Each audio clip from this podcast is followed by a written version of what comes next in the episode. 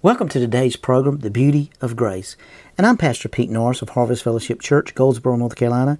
And today I want to talk to you about something that I feel like, and, and I've been dealing with these issues for quite a few weeks because, but I want you to, I want to deal with today having a heavenly mind.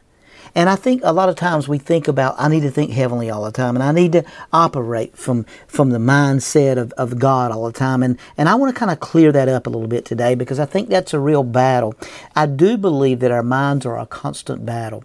And I do believe Romans 12 and 2 says, Be ye not conformed to this world, be ye transformed by the renewing of your mind. And I think as we renew our mind, that is very much uh, uh, a, revelation and life transforming. And I, and I do believe that.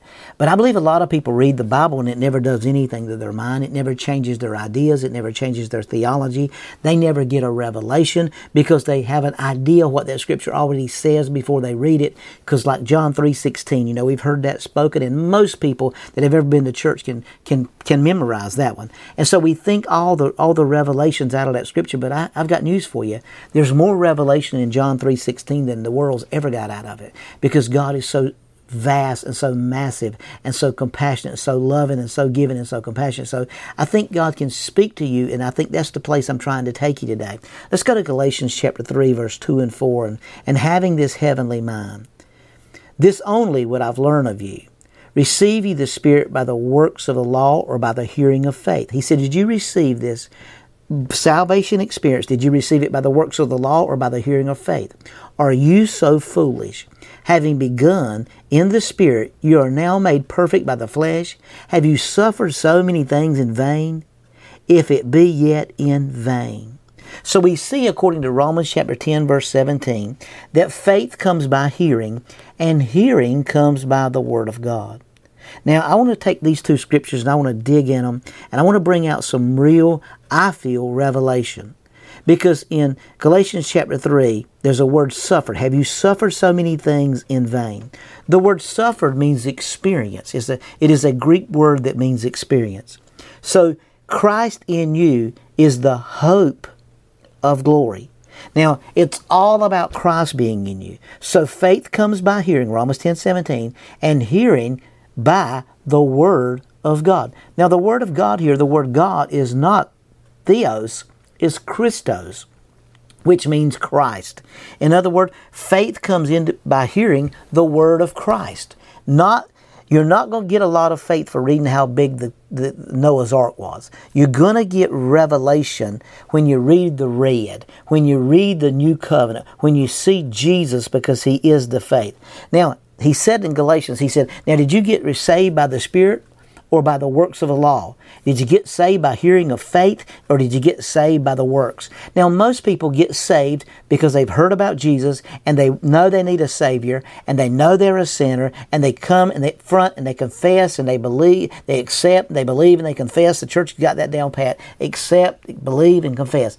And they believe that and they walk away and the first thing they do is, I got to do something for God now. I've got to get in here and work for the Lord. I've got to preach. I've got to be a missionary. I've got to clean the church. I've got to do this. I've got to read my Bible. I've got to pray. And all those things are wonderful. But so many people are doing those things out of works and not out of the flow of get to. It's more like I have to. So every day people get up and here's what they pray Lord, give me my to do list today. Open the door for me to do my to do list. Lord, I got to pray because if I don't do that right now, I won't do it. And I'm going to feel guilty later on today. And I know I'm going to miss you today, God on, but I just want my to do list. If I can get my to do list today, I'll become a servant. Now, you know, the servant can eat in the house, but he can't spend the night in there. But a son can lay down with dad and spend the night and tug on his nightgown.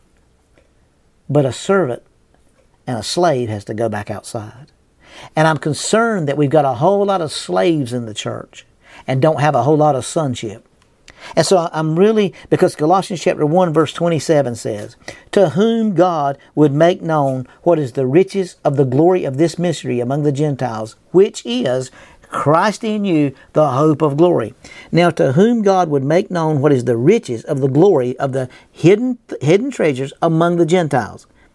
He didn't say because you'll confess your sins or you do a lot of work. He said, I want to reveal the, the glory of the mystery among the Gentiles, which is only Christ in you, the hope of glory. So he said, You've got to get a hold of the Christ in you. We've got to come to reality that Christ is living inside of us. It's not about my works, it's about my submission to the Christ flowing in me.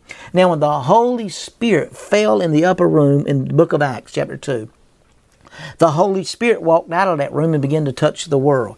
The Holy Spirit that has touched you needs to come through you and change and transform this world. But not out of works, but out of surrendering to the Holy Spirit and allowing the Holy Spirit to flow out of you and God to live His life through you. It's not about what you're doing. It's about God's not trying to get to you. He's trying to get through us so that He, he can do the work and we can just enjoy, enjoy the harvest and enjoy the fruit doing things for the Lord should not be a burden.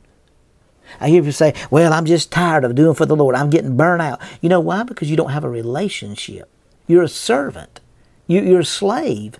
You're not doing it because you get to. You're doing it because you have to. I hear people say all the time, well, you know, Pastor, I've got to stay with No, you don't have to stay with your wife. You get to stay with your wife. You don't have to tithe. You get to tithe. You don't have to go to church. You get to go to church. See, we've missed the whole perspective church has almost become work to a lot of people. It's a second job.